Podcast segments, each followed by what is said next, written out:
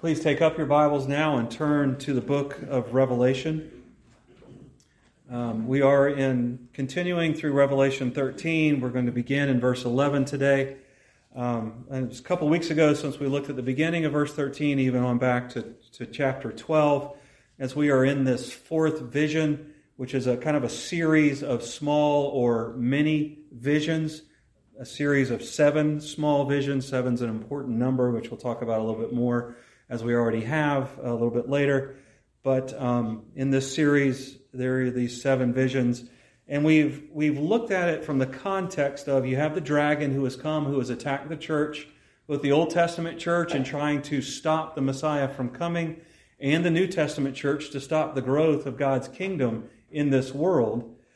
Um, and he is setting up, he is mimicking God in his work, and he has set up a, a, uh, an anti trinity, if you will, of the, the dragon and the two beasts. And so we are covering the third beast in this today, and we will look at this in light of that larger forest of this particular vision and the rest of the book of Revelation. And so let's keep that in mind as we read Revelation 13, beginning in verse 11. Then I saw another beast coming out of the earth. He had two horns like a lamb, but he spoke like a dragon. He exercised all the authority of the first beast on his behalf, and he made the earth and its inhabitants worship the first beast, whose fatal wound had been healed. And he performed great and miraculous signs, even causing fire to come down from heaven to earth in full view of men. Because of the signs he was given power to do on behalf of the first beast, he deceived the inhabitants of the earth. He ordered them to set up an image in honor of the beast who was wounded by the sword and yet lived. He was given power to give breath to the image of the first beast so that it could speak and cause all who refused to worship the image to be killed. He also forced everyone, small and great, rich and poor, free and slave, to receive a mark on his right hand or on his forehead, so that no one could buy or sell unless he had the mark, which is the name of the beast or the number of his name. This calls for wisdom.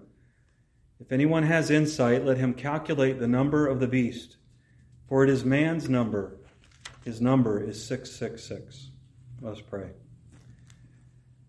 Our God and Father, as we come upon this passage and we have lots of questions and uh, questions that have been argued over uh, millennia, we ask that you would give us clarity.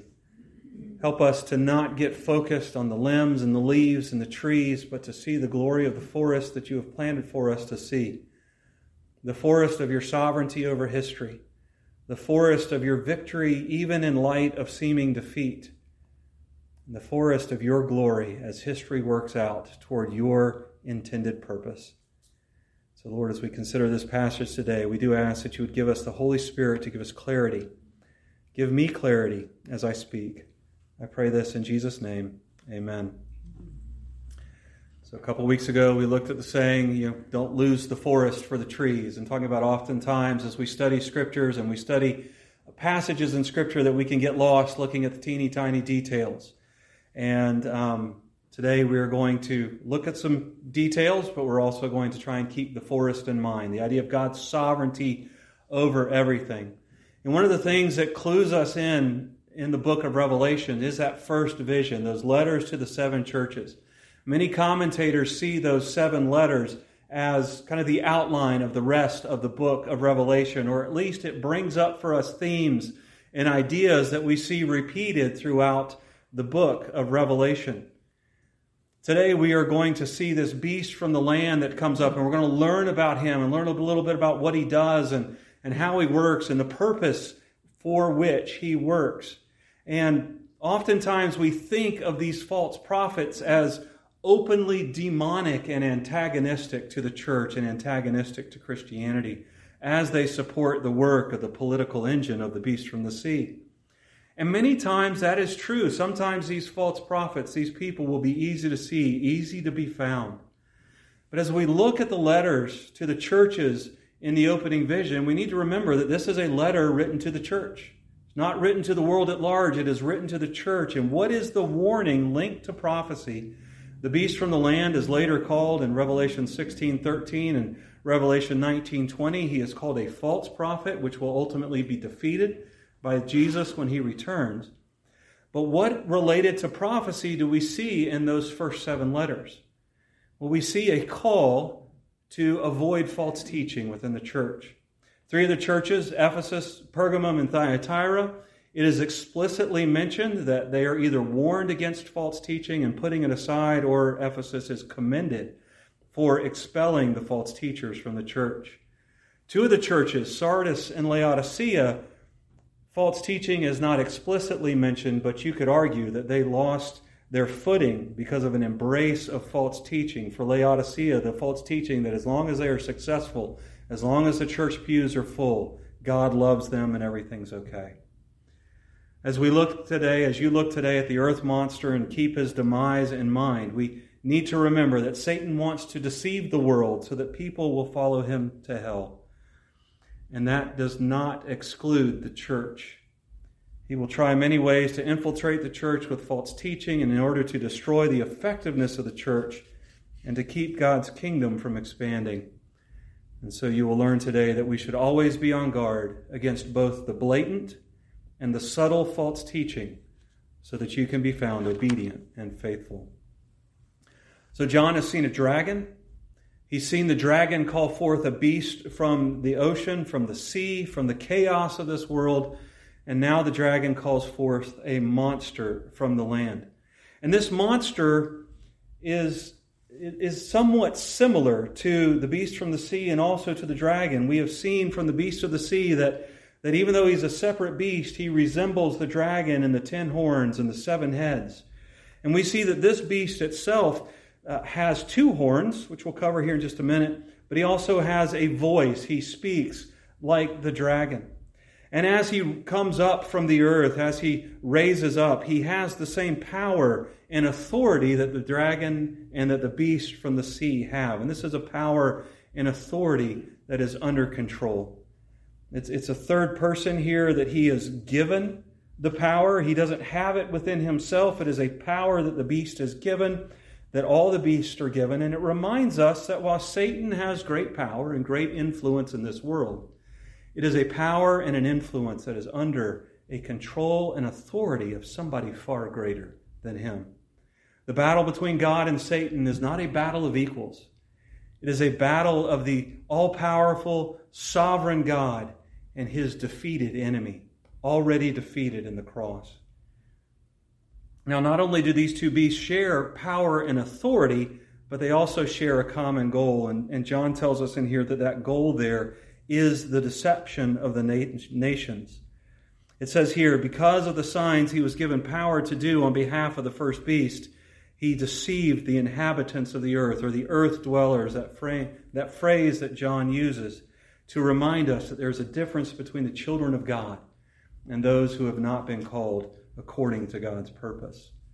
Now, we see that as they share this goal of deceiving the nations, we see that one beast, the sea beast, does this through the earthly kingdoms that are at odd with God, while the land beast shows us the false religions and false philosophies, philosophies that are used by the dragon to deceive the nation. We saw that the beast has two horns, and this should remind us either of Daniel's vision of the ram in Daniel chapter 8, or since it says he has two horns like a lamb, we, sh- we may also see and hear the beast mimicking our Lord and Savior Jesus Christ, who was the perfect lamb who took away the sins of the world.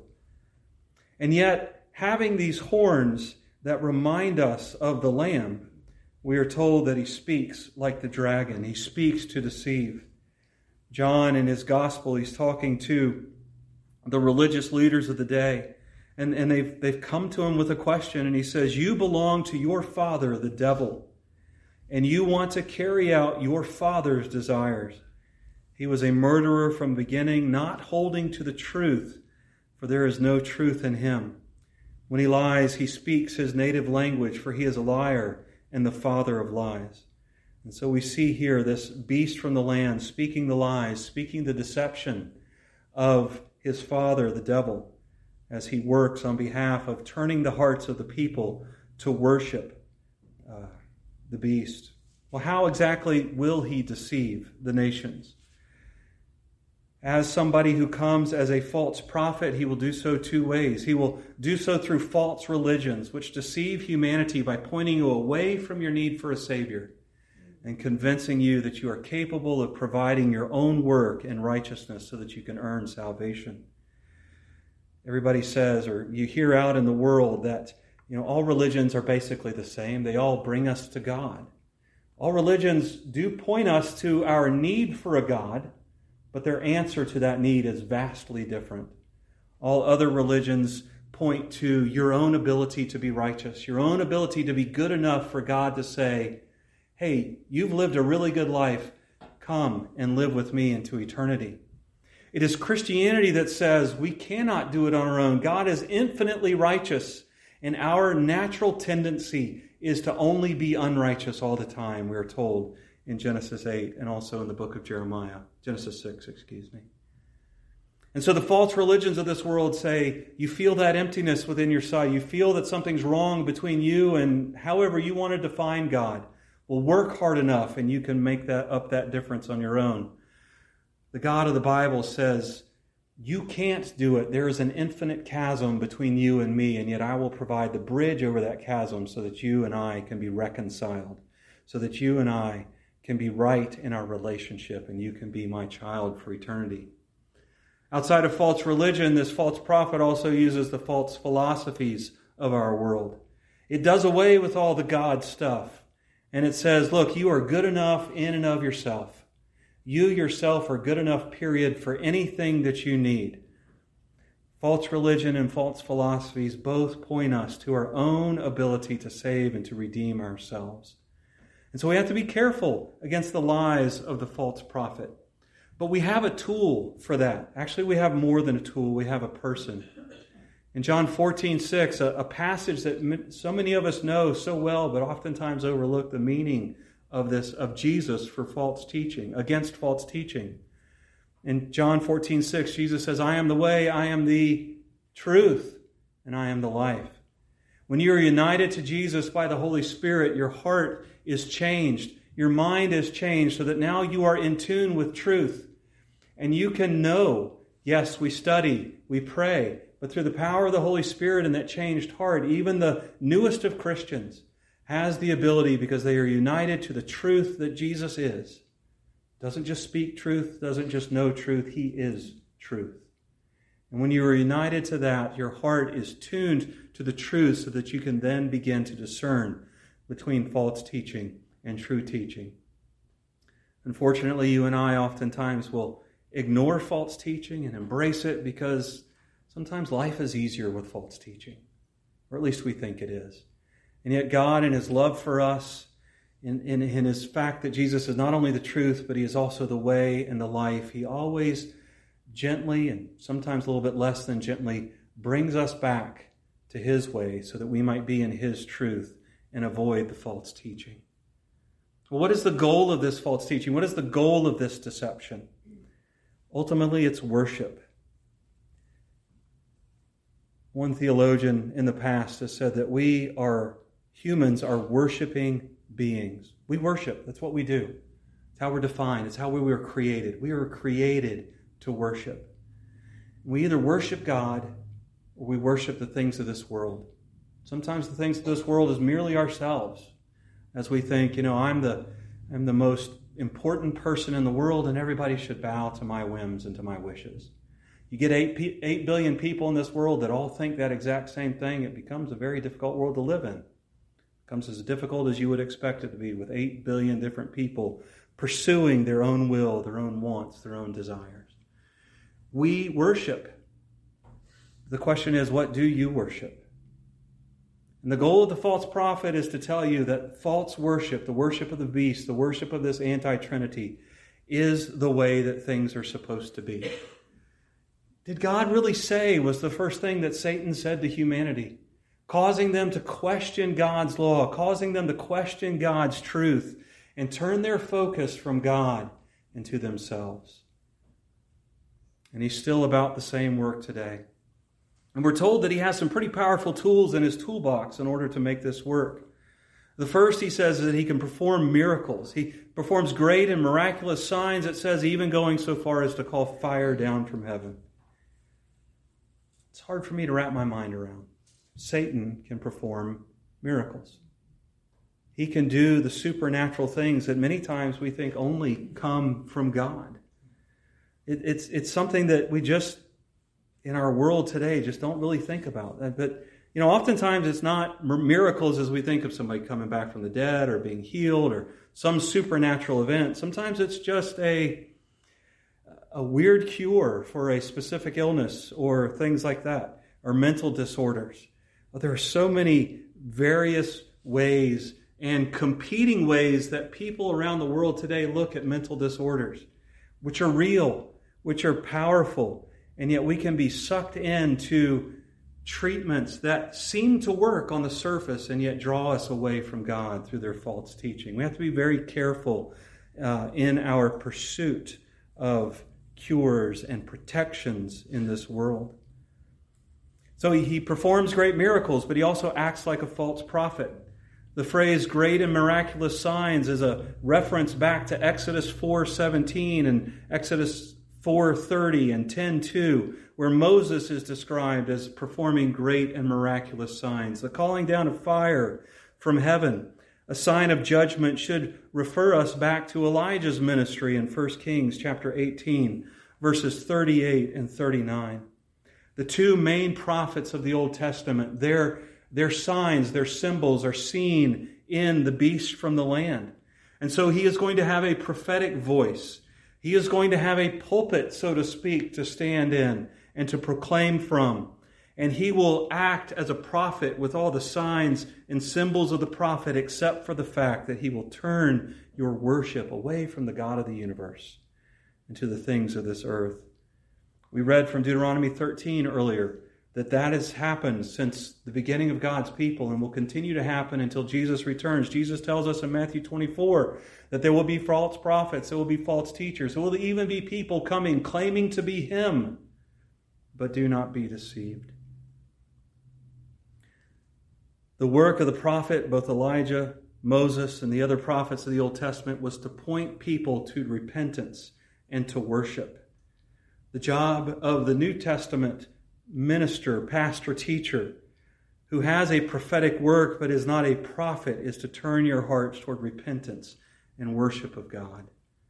So the beast seeks to bring worship to the dragon through his great and miraculous signs, through acting like a false prophet, and through economic pressures. We're getting there. We're getting closer to the mark and to the number. Just rest with me here. The mark there, he says, is a mark that is placed on either the right hand or the forehead of the people. And the word there for mark is a word that was used to describe the, the image of Caesar that would have been stamped in the coins of the day. To remind you that every time you reached in your pocket and pulled out a coin to pay for whatever it was you were going to pay for, you'd see Caesar's picture right there. To remind you that somebody was in control of you. Somebody ruled over you. Somebody was sovereign over your life. And that's the picture that we have of this mark that either goes on the right hand or on the forehead. The right hand in, the, in this time period was a symbol of friendship and fellowship. We still have that today, do we not? Hi, my name's Ike. How are you doing? Which hand do we stick out? It's always our right hand. It's a symbol of friendship. It's a symbol of fellowship. It's a symbol of you are safe in my presence, and we have a bond. As light as that bond may be, because this is the first time I've shook, shook your hand, or the thousandth time I've shook your hand, whatever that bond is, we have a bond. To have your hand marked is to show that you are a friend and in fellowship with the one who has marked your hand. To have the mark on your forehead is a symbol that your thoughts, your philosophies, your worldview, your theory of existence is controlled by the person who has marked you. That's why we have in Deuteronomy chapter 6, after you have, Hear, hear, O Israel, the Lord your God, the Lord is one God. Love the Lord with all your heart, with all your soul, with all your might, and with all your strength, all your mind and all your strength. the next thing he says is teach your children these truths. Write them on your forehead. Put them on the doorpost of your heart. Write them on your forearm. It's to remind us that it's God's truth that fills his people, fills their thoughts, fills their work, fills their fellowship, their play, their family life. Everything is shaped by the law that God has given. Satan mimics everything that God has done. And so he puts a mark, he puts a seal upon his people, just as we learned in, in uh, Revelation 7, and we'll see it again in Revelation 14 and again in Revelation 22 that those who call themselves the children of God, those who have put their faith in Jesus Christ, are sealed and are protected by Him by the writing of His name and the name of our Savior upon their forehead. A spiritual symbolic writing, a spiritual symbolic marking, which, in parallel to this mimicry of the beast, reminds us that this is a symbolic spiritual marking. I grew up, I remember I was probably 11 or 12 and asked my preacher at the time, asked my pastor, I said, Can you teach me about the end times? I've read through Revelation, it's really confusing. And he gave me the scariest comic book I think I've ever read. It was Salem Kirban's 666 in, in comic book form. And there were people running around with 666 tattooed all over their head and 666 tattooed on their arms, and people that didn't have it were getting beheaded and all this stuff. And it scared this poor 10 year old. 12 year old. But the reality is, is that just as the sealing that God puts on us, that seal that God gives us, is a spiritual reality, the seal is a spiritual reality as well. It makes it, it, it works itself out for the first century church that's reading this and learning that if they don't have the seal, they can't buy food, they can't buy clothing, they can't go to the stores. They would have known exactly what that meant. Because every time you wanted to go to work for the guild, or you wanted to go to the food market, or you wanted access to finances in ancient Rome, you had to drop a little bit of incense on the altar and you had to say, Caesar is Lord. The Christian cannot say Caesar is Lord because Jesus is Lord. And so the, the, the Christians in the first century would have understood that what he's talking about here is there is worship of the beast in the form of the kingdom and all the religious stuff that goes with the kingdom that if it doesn't happen, I may not eat tomorrow. I may not have a place to work tomorrow. I may not have a place to live tomorrow. It's a reality that the first century church lived in. Many Christians around the world live in that same reality today. If you were to go to China, we, we talk about credit scores and how important it is to have a credit score in our country. China has what they call a social credit score. The government sifts through all your social media interaction. Their facial recognition cameras exist all over the place. They watch where you go, they watch who you talk to. Many times, if you have your phone with you, they can listen to everything you say. And if it doesn't agree with the party line, you can't buy groceries. You can't access your checking account. You may lose your freedom. It's that picture there that you either toe the, the earthly party line and get all the benefits that you could possibly want, or you remain faithful and obedient to God. And you may lose earthly benefits, but the heavenly benefits can't be beat. So, once again, we are reminded here that there is no middle ground. You are either sealed by God or you are marked by the beast. Political power and propaganda oftentimes go hand in hand, and we have to beware of the temptation to compromise for power in this world. This bleeds into the church when we hear preachers stand in the pulpit and say, Yes, God cares about sin, but not those that he wrote about thousands of years ago. Those don't count anymore. Or a hyper focus on God's love while forgetting that he is also holy and just. Or a myriad of other ways that false teachings creep into the church. So the beast from the land works to be the prophet, to turn the hearts of the people to worship the beast, the dragon, and the beast from the sea, as the kingdom of Satan is set up on this earth. And he does so through prophetic, through miraculous works, and through economic coercion. Well, here's the moment everybody's been waiting for. John identifies him for us. Now, he says he opens up with this calls for wisdom and if anybody has insight. And sometimes we put that in the wrong place. If we go back to uh, verse 10, at the end of the description of the beast of the sea, John calls this calls for patient endurance and faithfulness on the part of the saints. What calls for patient endurance and faithfulness on the part of the saints? The work of the sea beast, the sea monster in the political realm. So, what would call for wisdom here? The work of the propaganda machine of the beast from the land.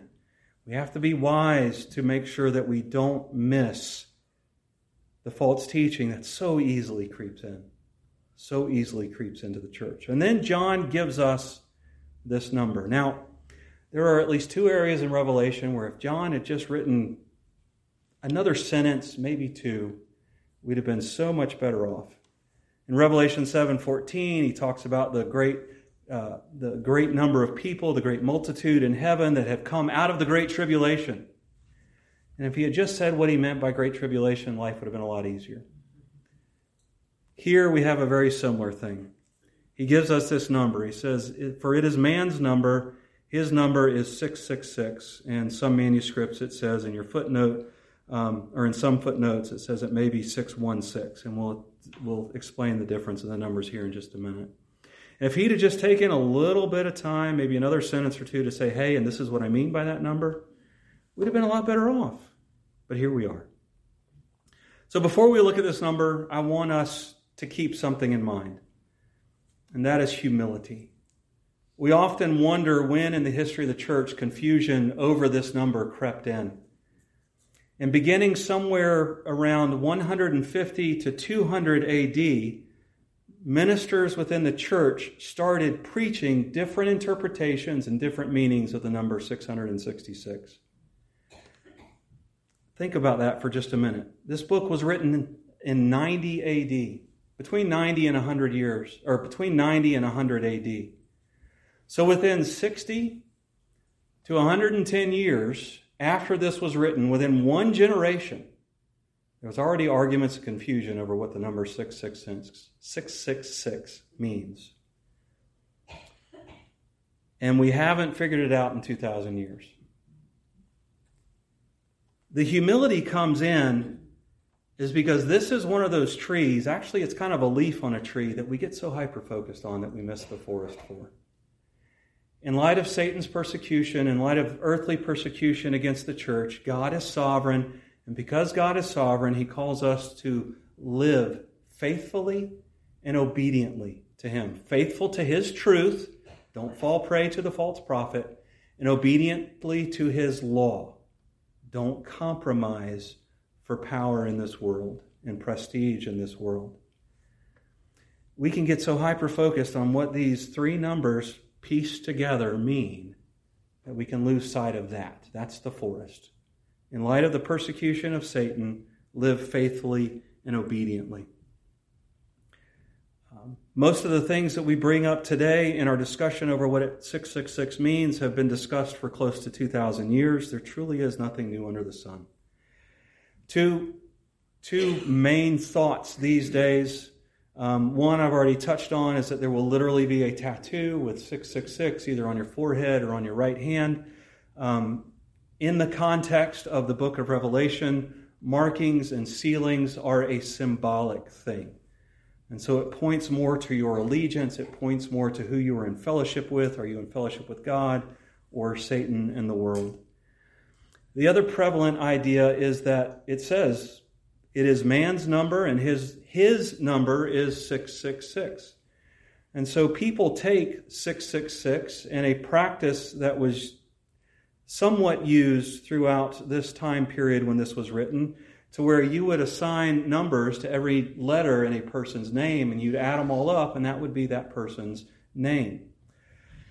Over 2,000 years, we've tried to work backwards from that. We don't have the name, we just have the number. And so, over 2,000 years, can you imagine how many names fit that number? A lot. There have been multiple popes, there have been multiple emperors. Hitler's name even fits that particular pattern if you do the math right. But one that comes up frequently is Nero, the Caesar that ruled in Rome in the 60s, from about 60 AD to about 68 AD. And he was a bad man. He was a horrible man. He, uh, uh, he would throw parties in the garden, and when the sun would go down, and he would light lamps. Unfortunately, the lamps in the garden were Christians dipped in oil.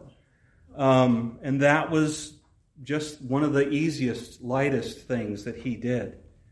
And so this may be referring to Nero. I am okay with that, or at least somebody who's going to come along and act like Nero in the horrors that he placed upon the church and upon Christianity. But there's just a lot of hoops that have to be jumped through in order for 666 to, to equal Nero. You have to add a title to it, which typically wasn't added. You have to take it and translate it from Latin into Greek, and then from Greek into Hebrew, and you have to drop one of the Hebrew letters that's typically used in order to get the math to work out. Um, there's a lot of hoops to jump through to get Nero Caesar to equal 666.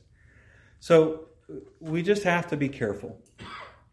So, in humility, I'll give you the explanation that gives me the most peace, the most just kind of mental rest as I consider it. And it does center around numbers, but it centers around numbers that we've already considered. What's John's favorite number in the book of Revelation? It's, it, it's seven. Yeah. There are seven visions.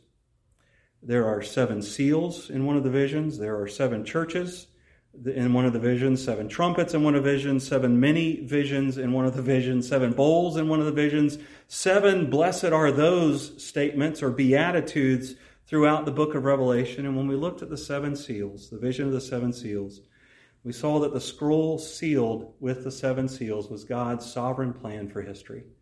From the return of Christ to, or from the ascension of Christ to the return of Christ. Satan is in the business of mimicking God, which may mean that he has a plan for history as well, where he wins at the end. In whole numbers, what falls short of seven? Six.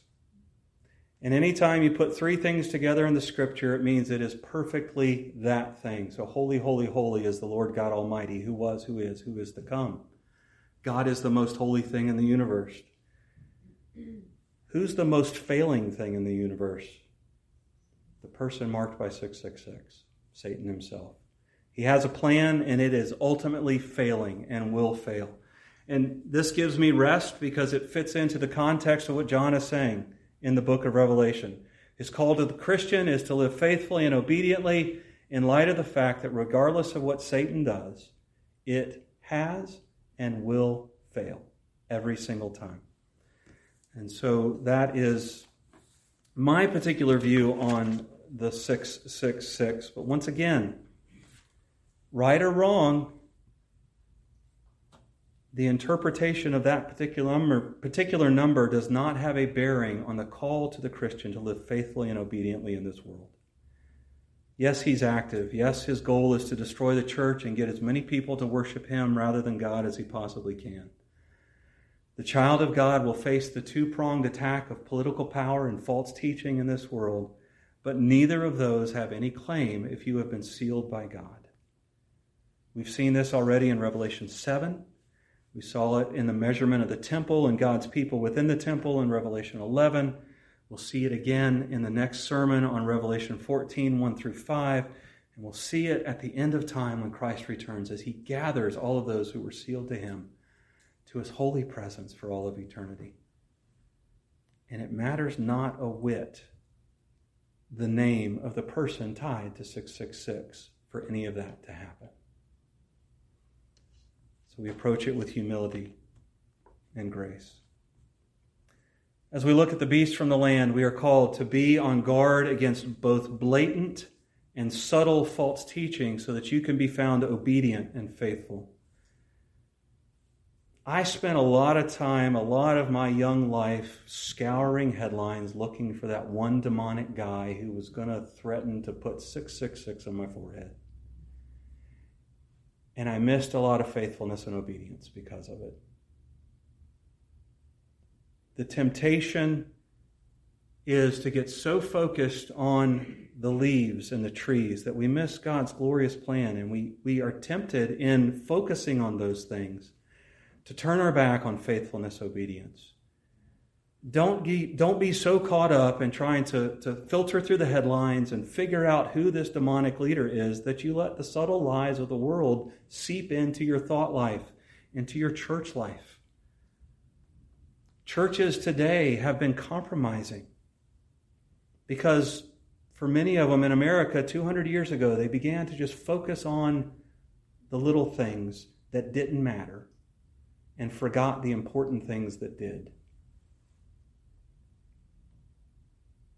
God calls us in the book of Revelation to be faithful and obedient in light of the fact that Jesus has defeated the power of the devil on the cross. That is the call in this passage. That is the call in the rest of the book of Revelation. The beast may be powerful, the beast may do horrible things to the church, to the people of God, but the beast is defeated, and you are safe, sealed by God as his child. Let us pray. Our God and Father above, we do thank you for your word. We, we, I thank you for these difficult passages that make me wrestle, that make us look and say, Where are you leading us? But forgive me, Lord, for the times where I have been bogged down and forgotten your call to faithful and obedient living.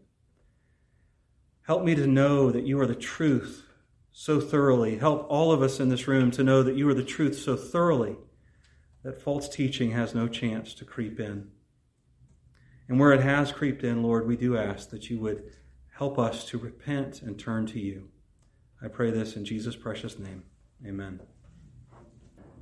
As we leave today, we do receive this blessing from God, a blessing that we take on our daily walk, our walk in our family, in our work, in our recreation, a blessing from God upon his people. So from Jude, we have this blessing to those who are called, beloved in God the Father, and kept for Jesus Christ. May mercy, peace, and love be multiplied to you. Come quickly, Lord Jesus. Amen.